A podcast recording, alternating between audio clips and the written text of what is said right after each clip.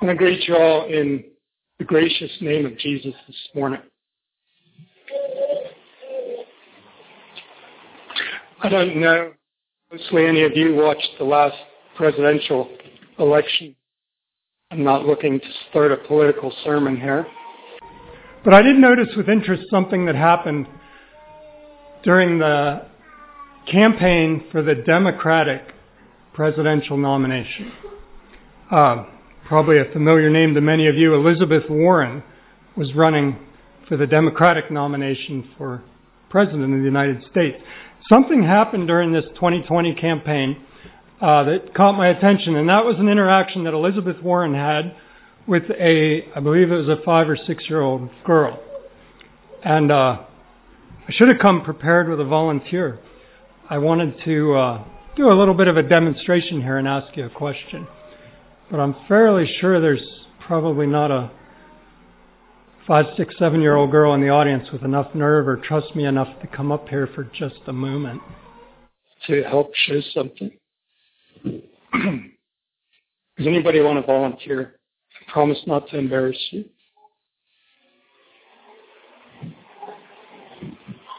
Caroline, you're up close to me. Would you have just a minute for me? Can I ask a simple thing from you? I'll take that as a no. Thanks for your patience. I didn't mean to pick on you. Um, Megan, what about you? Okay. Of course. All right. Well, what she performed with this girl um, was captured by television cameras and made a lot of news. And it was basically this. She ran across this girl and spoke briefly to the girl, and she kneeled with the girl, and the two of them exchanged a little gesture that caught my attention. Can you do this? Ready? That was it.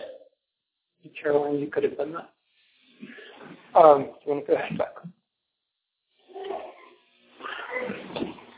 All right, that little simple exchange was Elizabeth Warren's pinky promise. I don't know how many of you were ever involved in pinky promises as children. I don't even know if they still exist today. I personally that was the first pinky promise I ever performed. Um, I forgot to affirm something there. I, I meant to affirm that I would finish my sermon on time and that I would uh, preach the truth uh, by the grace of God, and we would shake on that and do a pinky promise. I don't know if that's a girl thing or a boy thing. That happened to be a girl thing that day. Elizabeth Warren made a pinky promise with a little girl that she would be an advocate for women's rights if she was nominated and then elected president. Of course, she wasn't and didn't have a chance to fulfill that promise. But I want to talk this morning about the term covenant. Want to make the point, if I make no other point by the end of the sermon, that a pinky promise is not a covenant. Covenant is a much more serious thing. I know we all know that, but how comfortable are we with the term covenant? Charles Spurgeon said that this term covenant is the vital essence of every doctrine in the Word of God. That is everything. Every teaching in the Scriptures is built on a foundation of this concept of covenant. That is, that we serve a covenant God as a covenant people, and we're bound by the strictures by the requirements, the demands of the new covenant. I have a question for you this morning. How important is the new covenant to you? Do you consider it a blessing? A great blessing, an asset, a tremendous asset, more important than anything. How do you feel about the new covenant? Say an unbeliever came up to you, an unchurched person, and said, what is all this covenant? Can you just tell me, like chapter and verse or in one sentence, what is the new covenant? Could you confidently answer that question for an unbeliever? If the new covenant, us, and by the way, the right answer to that question I asked is yes, very important. Why do we squirm a little at that question? Maybe you don't. Maybe someone should stand up and describe the new covenant for me, chapter and verse, and in one sentence. If it's so foundational and so important to our lives now and to eternity. There's a lot riding on this concept of the new covenant. So I'm the unbeliever. I asked that question and you stammered a little and I'm not sure what you might have come up with. Some of you I'm sure would have done better than me, but I imagine some of you would have struggled to lay out the new covenant or even to describe what exactly is a covenant after all. We already affirmed that a covenant is not a pinky promise. That's fairly easy, but what exactly is it? Are you fulfilling the new covenant? Or are you breaking the new covenant? Is it possible to break the new covenant? What are the consequences of breaking the new covenant? If we aren't real clear on what keeping it is, then how do we know we're not breaking it? And we can well imagine the consequences of breaking the new covenant are not good. Old Israel broke the old covenant and they were cut off. I'll ask this question again at the end of the sermon, but I just want you to think about as I go through this message, how would you answer the question?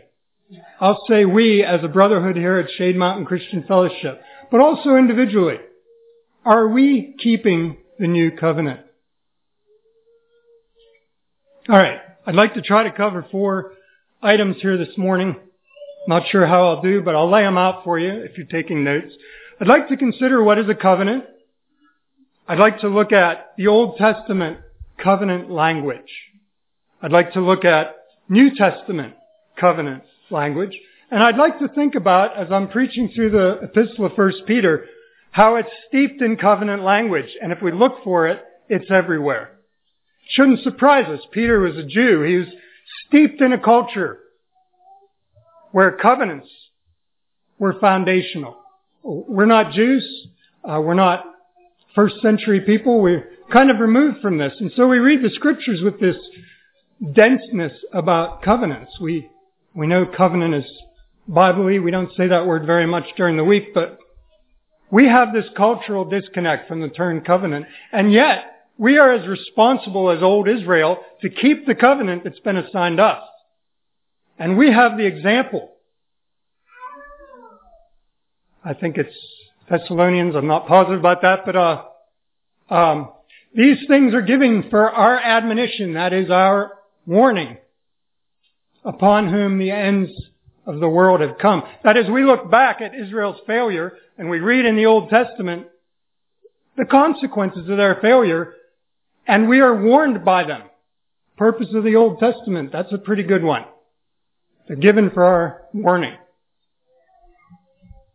Another scripture that's familiar is, uh, let him that thinketh he standeth take heed lest he fall. Are we really head and shoulders in our faithfulness above old Israel? We have a better covenant. The Hebrew writer makes that plain. But if we can't really quantify it and we can't clearly describe how it's kept and we can't confidently affirm that we are in fact keeping it, is that better covenant a profit to us? So this idea of keeping the covenant or breaking the covenant, from my background, a Protestant evangelical background, the idea of keeping the new covenant, kind of bizarre. Talking with Rebecca this morning. I said that would have been about as ridiculous in a Presbyterian or even a Baptist context as asking the question, are you holding those clouds up there up in the air? Holding up clouds. That's God's job. We trust God for that. He does very well. Sometimes those clouds settle down a little, but He gets them back up. What could be more ridiculous than to ask a child of God, are you keeping the new covenant? After all, we sing the song, Jesus paid it all. Jesus shed the blood of the new covenant. We don't shed our blood. That price is paid. Right? It's back to the cloud thing. Jesus paid it all. So the other side of the new covenant goes on in that song. Jesus paid it all. All to him I owe. There's two sides to every covenant, and so it is with the new covenant. All right, it's not nonsense to ask the question, how do you keep the new covenant? And it's not nonsense to examine ourselves and consider, are we in fact keeping it? So what is a covenant? Someone has said that God in no way relates to his people outside the context of covenant. That is all the way through Holy Scriptures we read of a covenant God establishing a covenant with a covenant people who then relate to him through that covenant. We have no relationship with God except as traitorous enemies. We have no relationship with God outside of the new covenant. Someone has said the term covenant is the most doctrinally significant term in all of scripture, and yet it's kind of an awkward term to us. We understand the Word of God. 66 books, 39 in the Old Testament, 27 in the New Testament. It's neatly divided into two testaments. Do you know a more accurate term for the two testaments is the two covenants? I'm not certain why I have a, a theory that the King James translators in 1611 used the term testament to kind of distance Christianity from Judaism. That is, the Jews killed Jesus. Let's back away from them. We're not going to be subject to a covenant. That sounds pretty Jewish. Let's have testaments. A testament is like a will, and a will can just be a piece of paper that gives us something.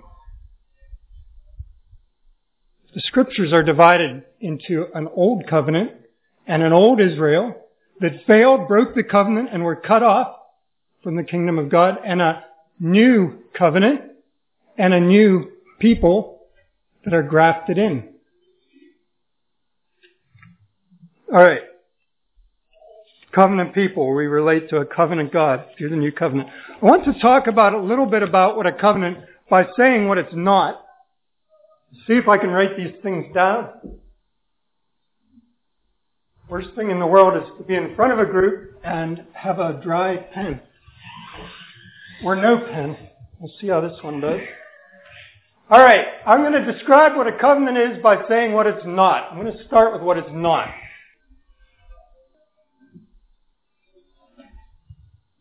I don't know if you can read that to the back, but a covenant is not clueless chaos. That is, we relate to a God that we really don't know. We don't know what He expects from us. We don't know why we're here. We're just bobbling around and trusting that when eternity comes, we'll get to know this God that we don't know now. I would say that this idea permits every man does that which is right in his own eyes. There's no restrictions. Uh, we may not know the God, but we also don't know his demands. So we're just kind of blissfully ignorant. I think we could say this about much of the nominal church today. That is, carrying Bibles around or not, we really don't have an understanding of what's wrapped up in the new covenant and the requirements and the restrictions that are the fiber of the new covenant. I would say the nominal church. Professing mainstream, I don't want to get too stepping on toes here, but there are a great body of professing believers that are outside the covenant, largely because they don't even understand what it is. Okay. Above uh, clueless chaos, we can have understanding. That is, a knowledge of the Word of God. Maybe this is um, having a form of godliness but denying its power. That is, we have head knowledge. Uh, David said in Chronicles, God has given me understanding how to build the temple. There was no particular restrictions or or commitment or penalties related to it. He just had it. He knew something. He knew what God wanted. All right. The next step up on the ladder of approaching what a covenant is, is an agreement.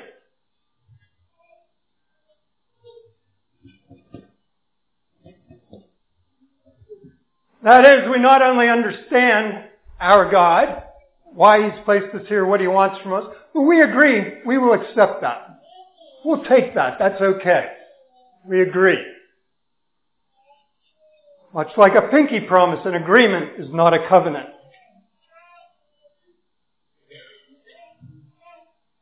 The uh, expression of someone in clueless chaos would be, say what?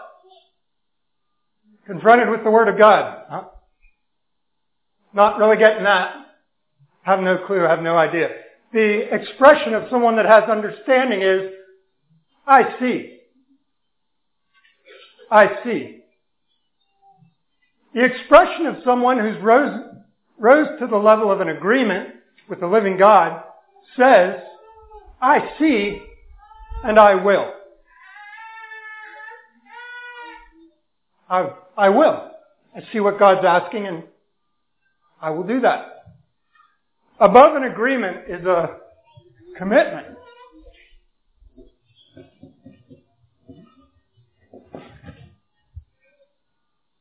All right.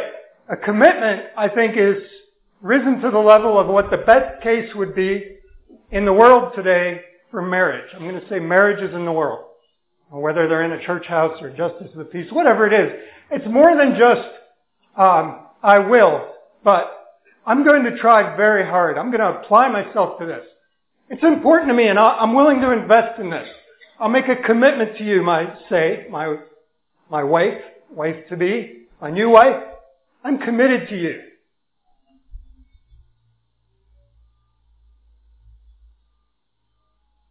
I think that in our divorce culture, the reduction of a covenant to a commitment is why we so many, see so many marriage failures today.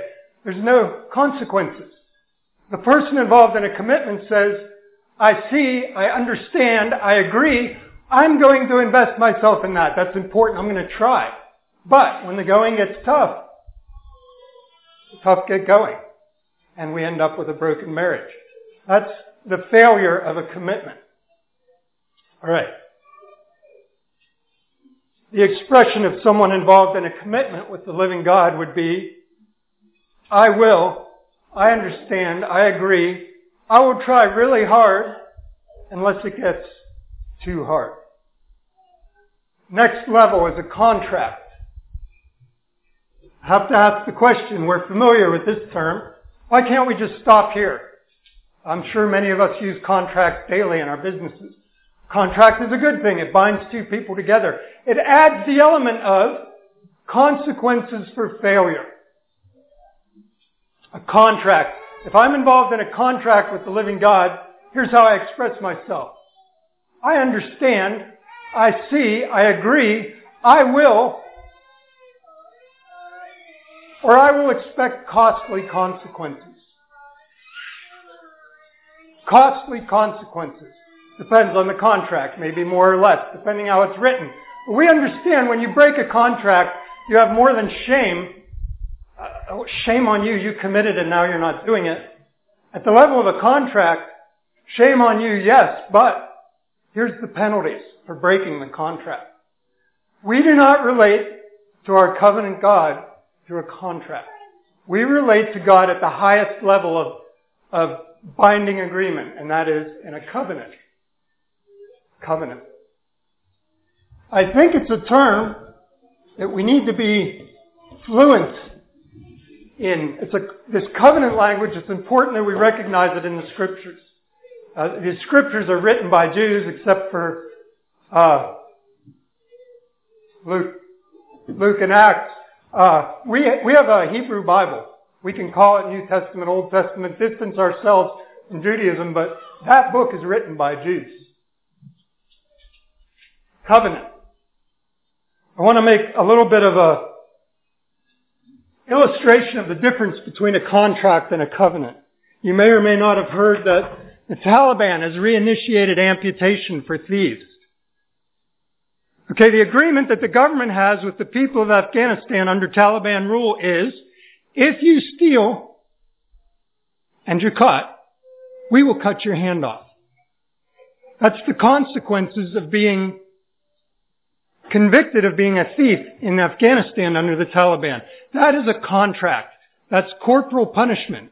It's costly, yes. I obviously have never had my hand cut off. I'm sure it isn't pleasant, especially when it's done with a sword. But I do walk away with my skin.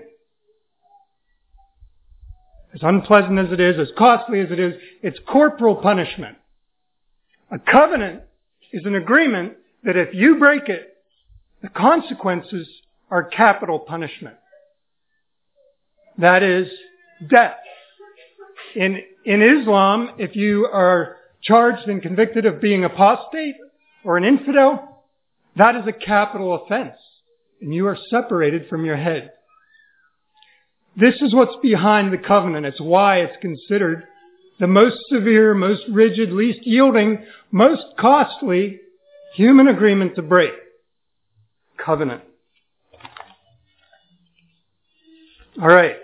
We relate to our covenant God as a covenant people under the terms of the new covenant. It's none of these things below covenant, and it's not a pinky promise.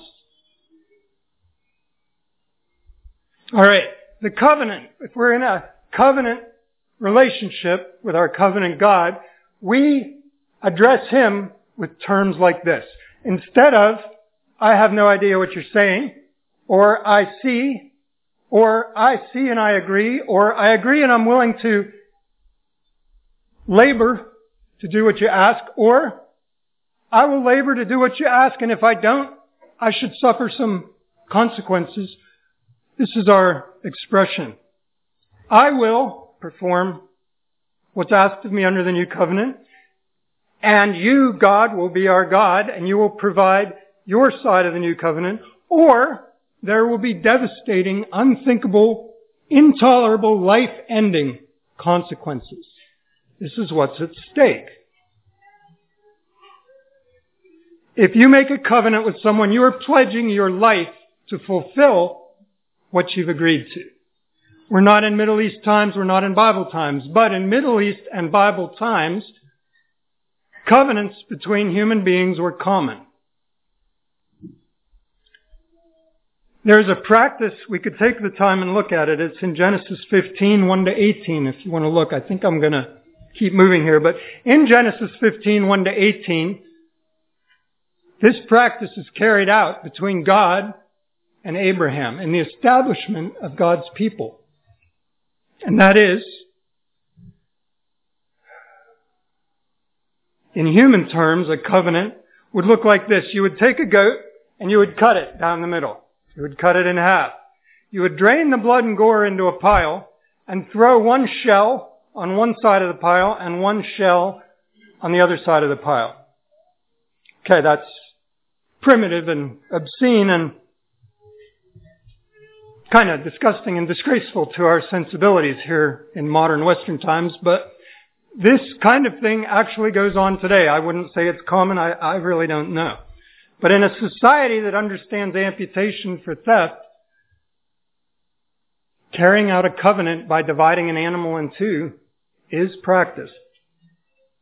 So then this this covenant procedure goes on, and both parties stamp through this pile of guts and blood and gore, much like children in a in a, a rain puddle.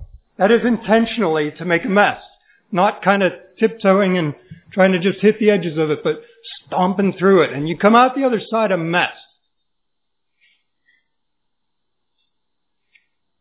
The parties will turn around after walking through. They'll survey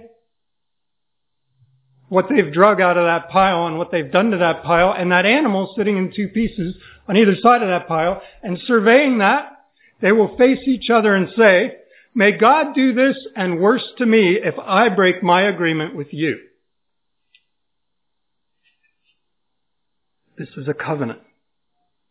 I don't know how to put that all in one sentence for the unbeliever, but we should have this imagery when we talk about covenant God and covenant people and the new covenant. We kind of throw this all around sometimes, I think, a little loosely. At least I do. Think about how I said this is primitive and disgusting and obscene even. Like people, modern people actually doing that. Are we thankful to live in a kinder, gentler, more advanced, more progressive time? We don't do that. We e-sign on emails or, or if we really want to take a chance on getting some microbes, we might shake hands, but cutting animals in half and stomping through. Surely we've advanced beyond that. Well, I have a question for you. Two forms of covenant we're very familiar with in the church is the marriage covenant and the baptism covenant. And I'm not sure that it wouldn't do both of those ceremonies a little bit of good. I don't want to go too far with this, but you can imagine if at baptism or at marriage, the parties involved faced each other and said, may God do this and more to me if I break my covenant with you. Just saying. So this term covenant is all through the Old Testament. Hundreds of times the term is used. It's often used with a, a word before it. The word for covenant is berith, and the word before it is karath.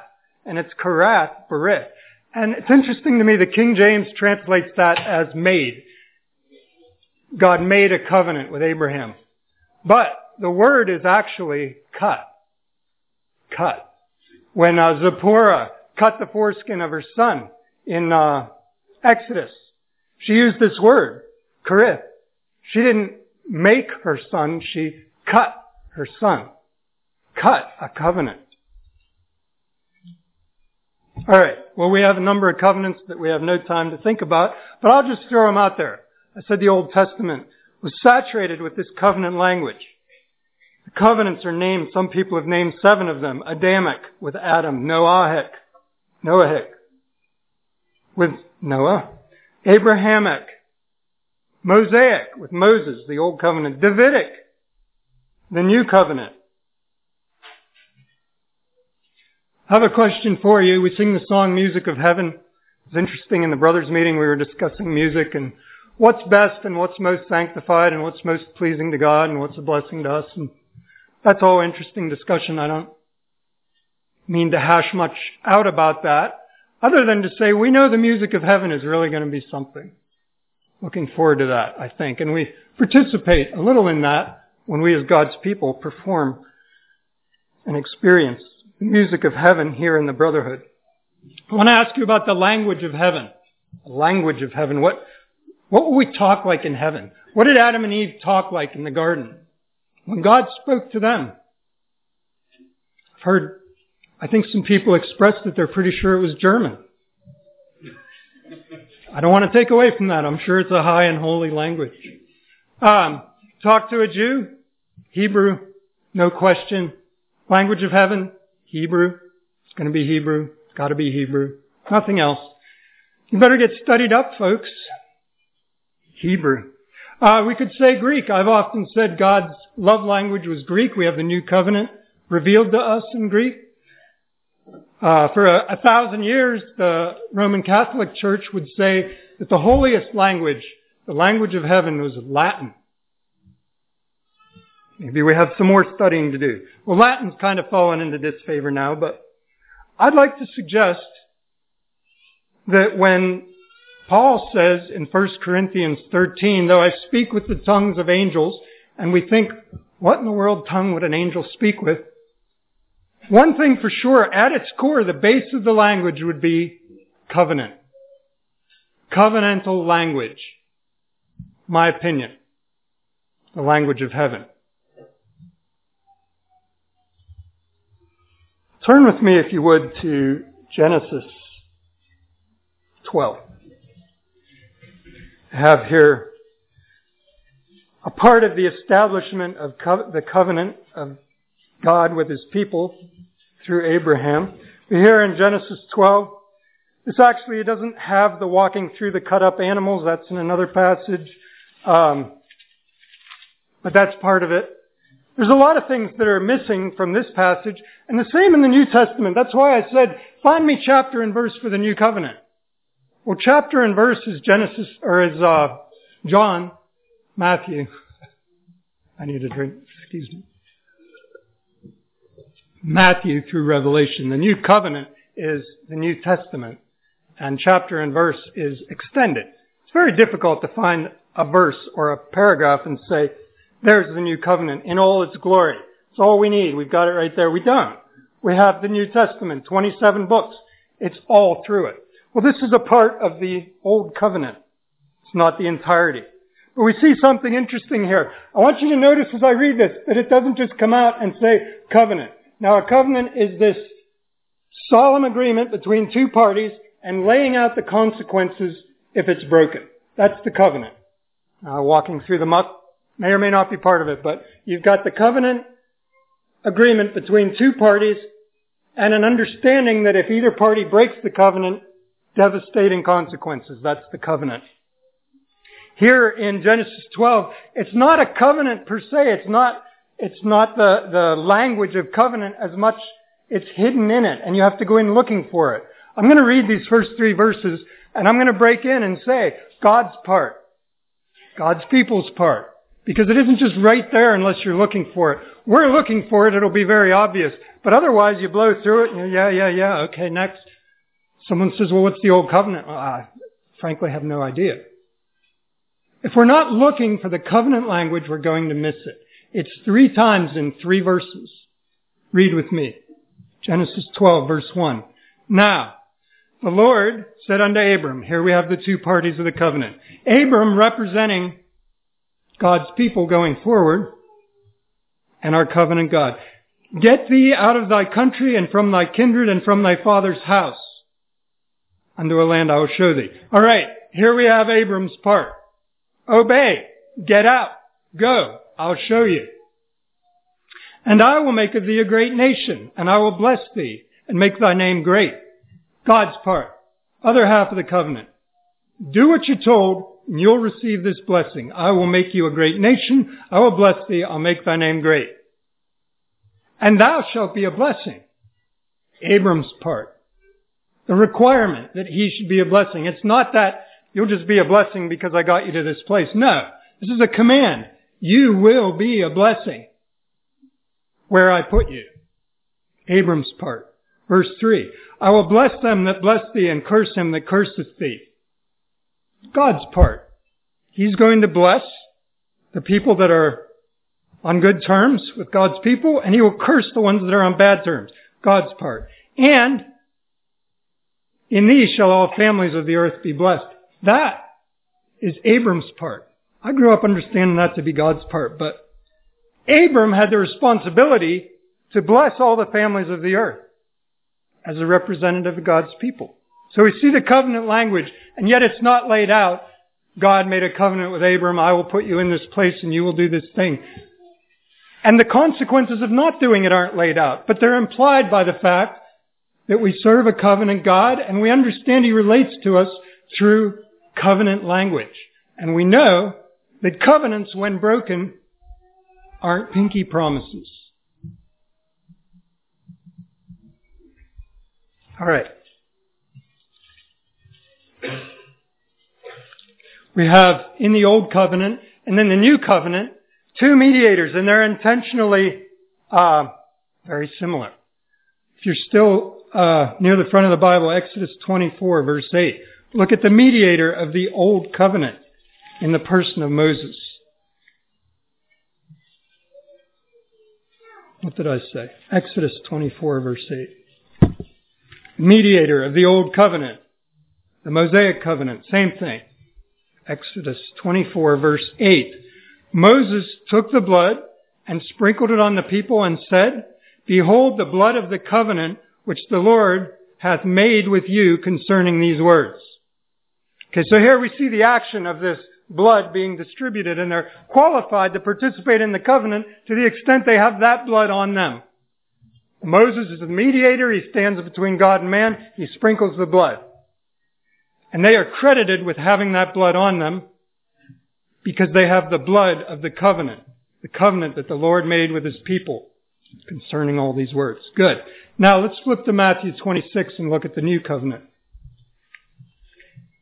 It's not just coincidence that Jesus here is practically parroting what was said by Moses. He is cutting a new covenant. Matthew 26, 27 and 28. Jesus, he Jesus, verse 27, he took the cup and gave thanks and gave it to them saying, drink ye all of it. We notice, just as an aside, that under the old covenant the blood was sprinkled. It was external. But here the blood of the new covenant is consumed. I find that interesting. Exciting. He says, drink ye all of it, for this is my blood of the New Testament. You know, this would be clearer if it said covenant. Should. It's alright. We know.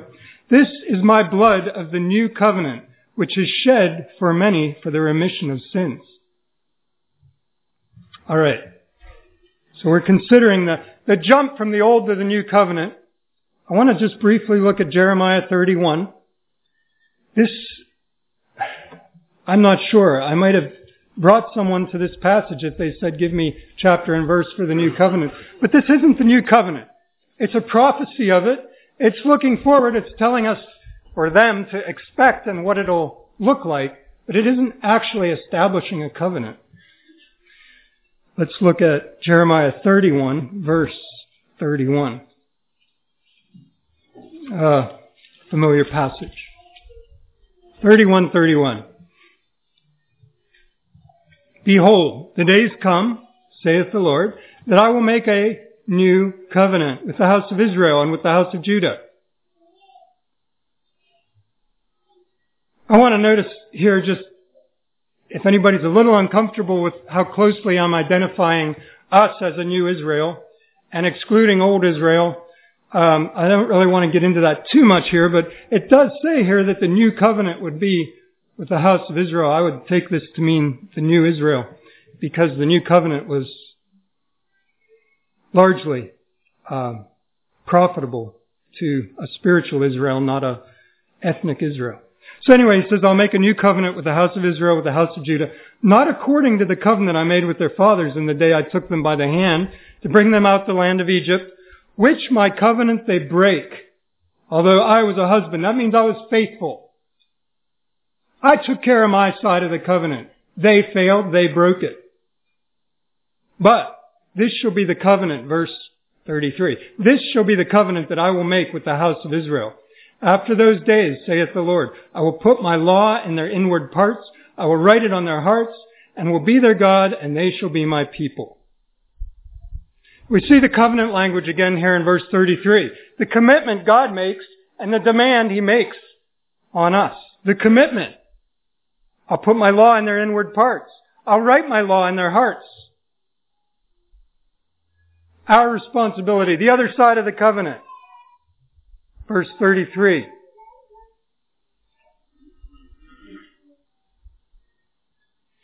I'll be that God. They shall be my people. They shall be my people. You know, that can come across like, well, that's just something that'll happen because God did it. Just like he holds up the clouds, we'll be his people. But no, we have a responsibility here. This is our side of the covenant. We're to be God's people.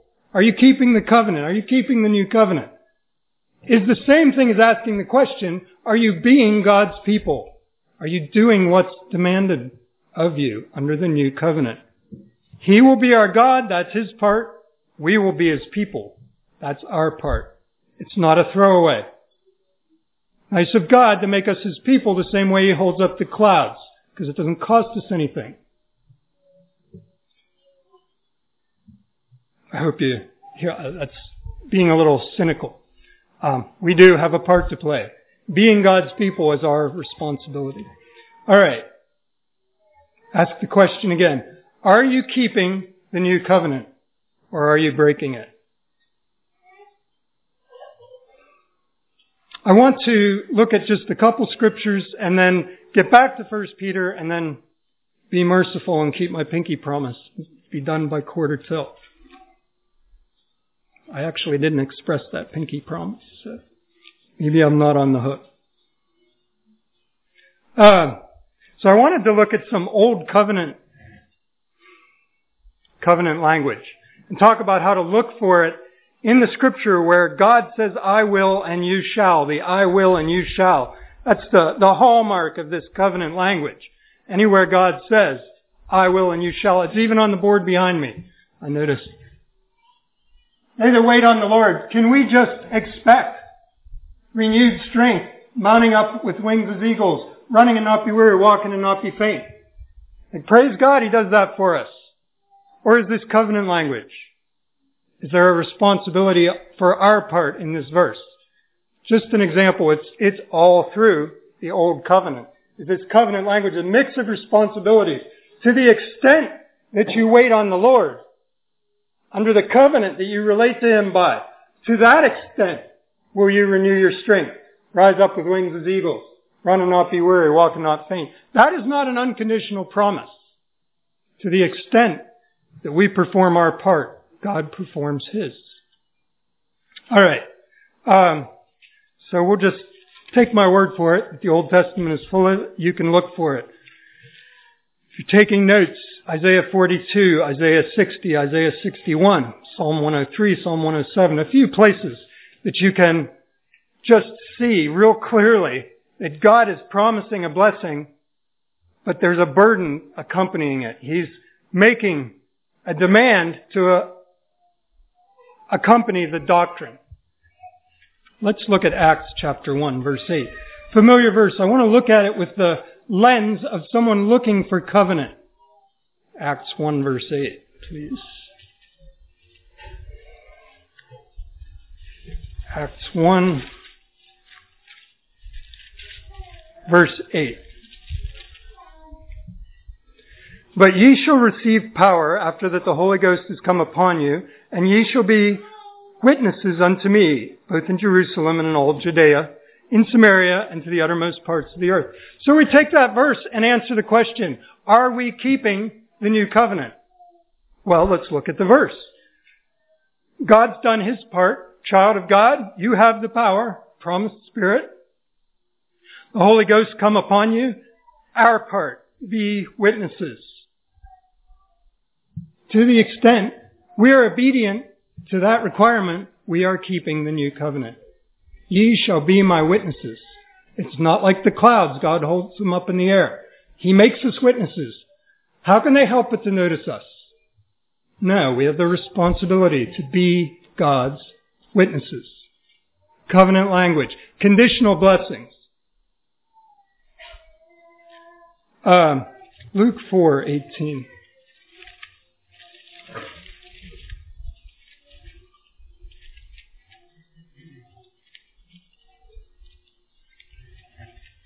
Luke 4 and verse 18. Jesus. Applying this to himself, but it's safe to apply it to us as God's people. Out of the prophet Isaiah.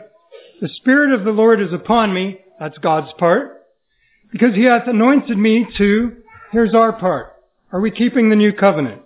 Preach the gospel to the poor. Heal the brokenhearted. Preach deliverance to captives Preach the recovery of sight to the blind. Set at liberty them are bruised. Preach the acceptable year of the Lord. You know, that wasn't just for Jesus. Jesus is our pattern. The Spirit of the Lord was upon him for those purposes. The Spirit of the Lord is upon you for the exact same purposes.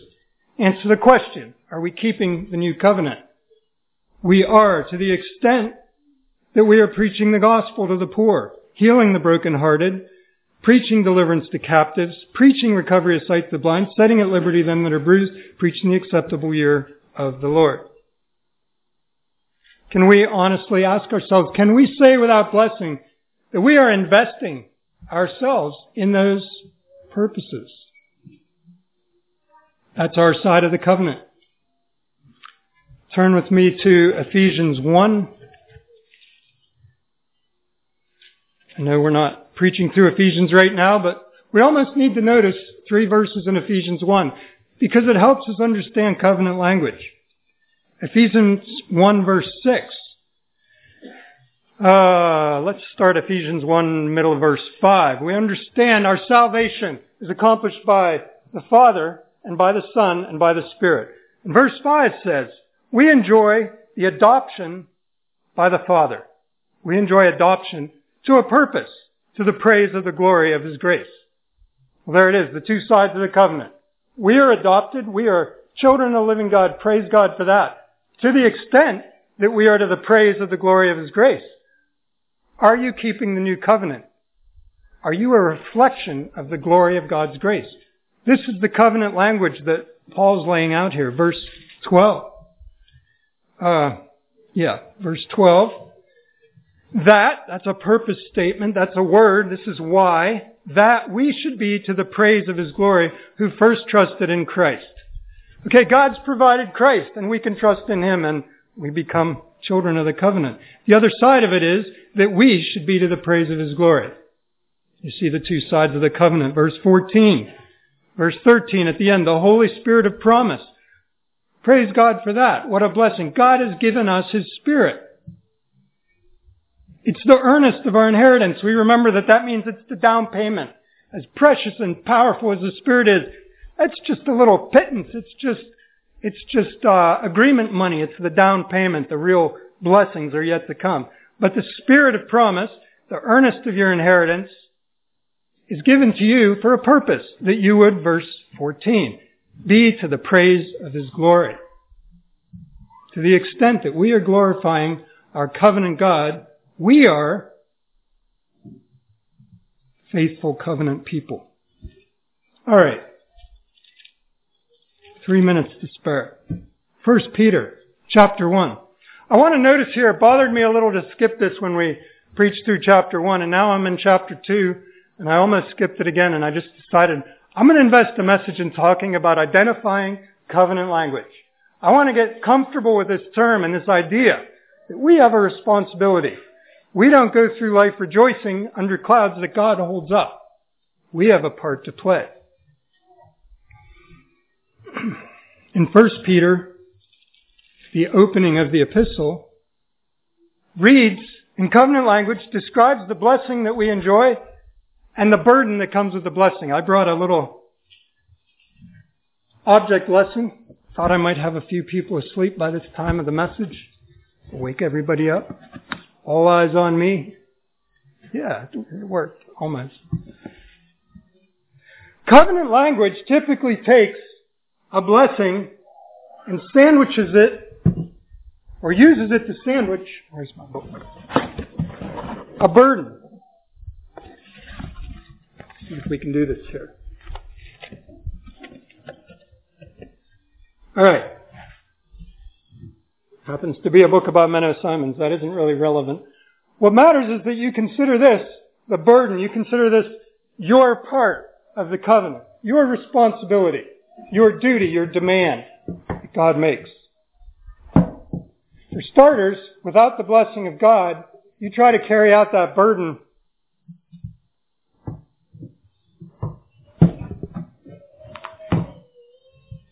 All right, we're going to be covenant people, the covenant God, without the blessing of God, without His provision, doesn't work.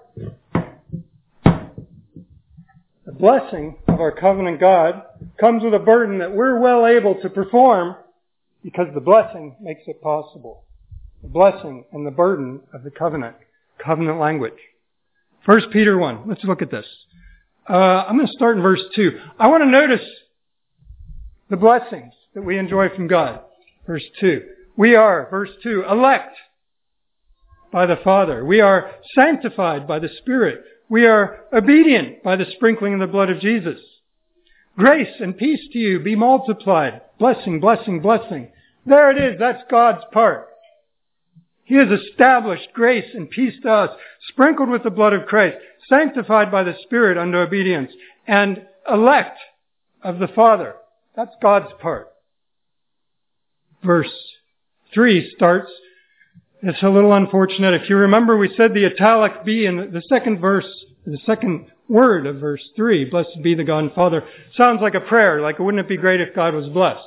But the B is an insertion, and it's actually an imperative. It's a command. It's our part. It says, bless the God and Father of our Lord Jesus Christ. That's our part. God elected, God sanctified, God made obedient, God sprinkled, God gave grace, God gave peace. He set up all that blessing. We bless God. Need to take care of that italic B that shouldn't be there. It turns a, pr- a command into a prayer. This is a command. Bless God. Look what He's done for you. Bless God. Then we go on and we get the other side of the blessing. What else has God done? Verse 3. Bless God, which according to his abundant mercy, you enjoy his mercy, has begotten us again, you enjoy new life, unto a living hope, you enjoy a living hope by the resurrection of Jesus. Our inheritance, verse 4, incorruptible, undefiled, fades not away, reserved in heaven, kept, verse 5, no less than by the power of God. You see how we have a pair of bookends. This is God's work, and we have our responsibility. Blessing, blessing, burden, covenant language. All right.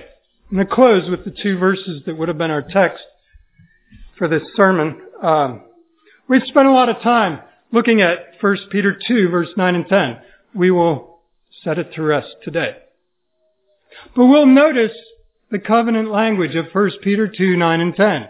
That is, looking at what God has blessed and what God has blessed and the burden He's placed. Because going forward, we need to be clear as we go through the rest of this epistle that Peter's assuming we caught the covenant language. We caught the motivating, empowering blessing of God, and we accept the burden that comes with it. And we are covenant keepers, not covenant breakers. 1 Peter 2 verse 9. Spent, I know it seems interminable, a number of sermons talking about these titles. These are badges of honor that were ripped from old Israel. We said the new covenant was precious to us. These titles were precious to old Israel, and they were taken away, and they were given to us. And if we blow past them, shame on us. They better be precious because they are part of our empowerment to be covenant keepers. Verse 9, ye are chosen generation, royal priesthood, holy nation, peculiar people, blessing, four blessings, covenant language. That, here's the burden. Ye should show the forth the praises of him who called you out of darkness into marvelous light. Here's the burden. I asked the question at the beginning of the sermon, are we keeping the new covenant? To what extent are we investing costly investment in showing forth the praises of God. To that extent, we are keeping the new covenant. And being warned by the experience of old Israel, we avoid that result. Peculiar people, that you should show forth the praises of him who called you out of darkness into his marvelous light. Now we get the other bookend, the other blessing that goes with the burden, verse 10. Which, in time past, guess what? You folks were despised, defiled, dog Gentiles. I don't think there's any ethnic Jews here. You had not received any mercy of God. You were not even a people. You were worse than dogs. You were mongrels. You were wandering the world. You didn't even have a commonality with each other. Now you do. God has shown mercy. God has shown mercy in sparing you from a just punishment, and He's also made you the people of God. He's made you a people that were not a people. We're going to read on. Show forth the praises of God, our responsibility. One question I have, can we not just have a members meeting and get together and get a whiteboard and make 10, top 10 things we come up with? How are we going to show forth God's praises? Who has an idea? Ah, we could open a donut shop or we could have a, a ministry to a hospice ministry to dying people will, will show forth God's praises. Let's have some more ideas. Peter wouldn't have us do that. Peter would say, consider the covenant. Now, listen to the rest of the epistle. It moves on and uses terms like abstain and submit and suffer and honor and love. This is how God would have his people show forth his praises. We do not have the freedom to decide how to show forth God's praises. We have some freedom. I mean, application is going to vary from time to time and culture to culture, church to church. Some freedom. But it needs to fall within this context. So we'll pay close attention to the remainder of this epistle because it's going to lay out in costly detail what covenant keeping people do to show forth the praises of their covenant God. Let's kneel for prayer.